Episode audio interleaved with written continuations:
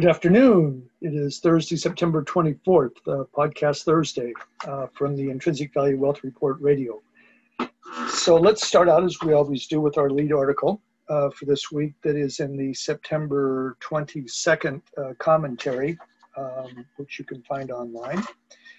And so our lead um, article is entitled U.S. Government is Crowding Out Private Investment. Well, what the heck does, uh, does that mean?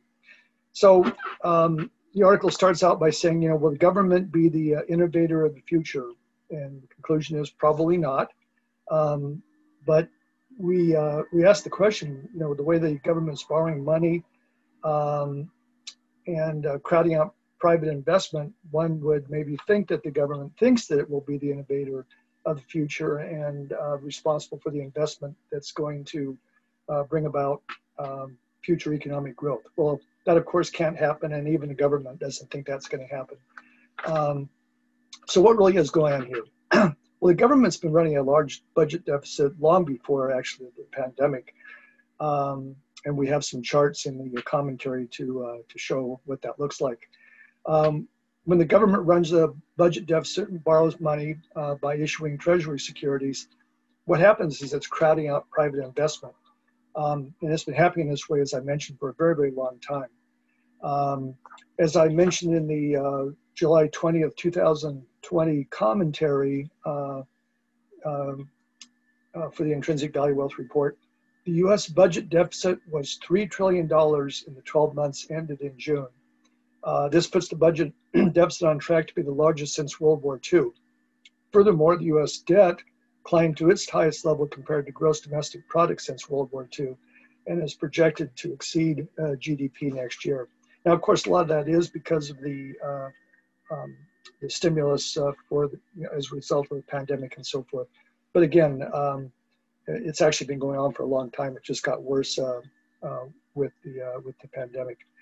So what normally happens is when the government borrows to finance its budget deficit, again by issuing treasury securities, uh, they're in effect borrowing from the uh, from the bond market. Um, you usually get a, a, decline in private investing because interest rates from the government um, borrowing go up. Now, in this environment, interest rates have been kept artificially low. But interestingly enough, the crowding out effect has still been happening anyway um, because uh, banks have just been reluctant to borrow, I'm sorry, to lend to business and have been investing in US treasuries instead. By the way, that's not the first time this has happened. It happened back during the financial crisis as well.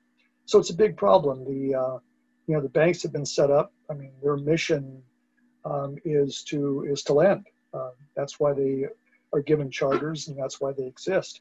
Um, and if they don't do that, then then it's it's um, uh, putting a damper uh, on the economy.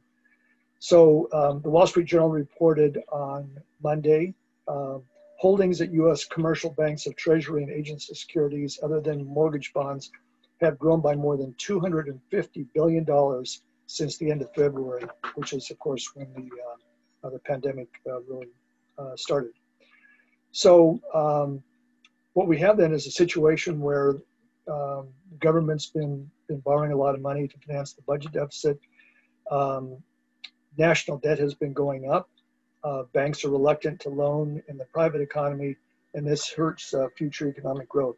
I quote uh, Greg Mankiw, a very um, popular and, and uh, respected uh, economist who writes economic textbooks we use in our in econ classes we teach at Cal Baptist and other places.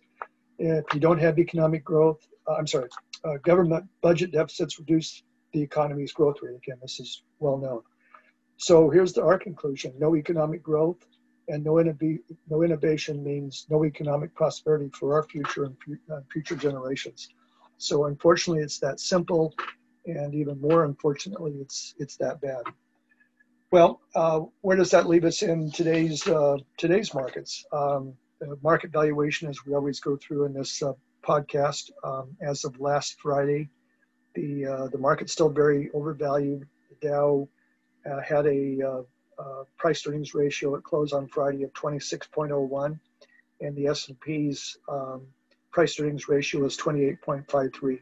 As we have mentioned repeatedly in these uh, podcasts and in our commentaries. That's very overvalued market, um, and especially in this economic environment um, where, uh, as we've uh, indicated in, in uh, numerous ways, uh, the economy is not in good shape. Um, it's got a very rocky uh, path ahead of it for for some time.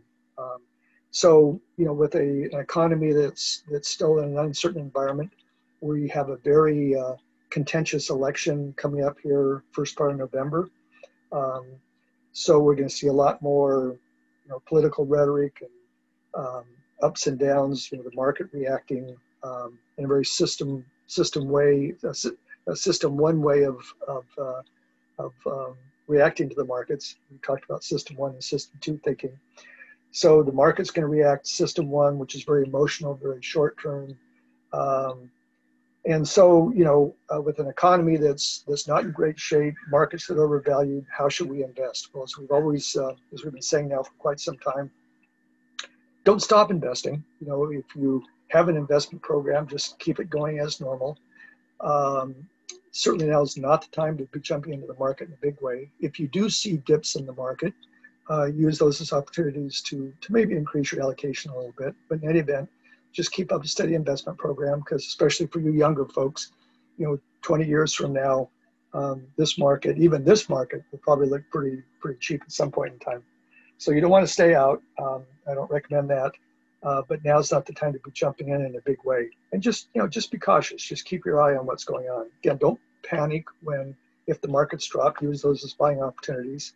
Um, and by the way, if you don't have an investment program, especially if you're a young person, please uh, please do start one. But again, not, not in a big way. Just start a regular uh, investment program. So that is it for today. Um, Thursday, September 24th. We will talk to you next week.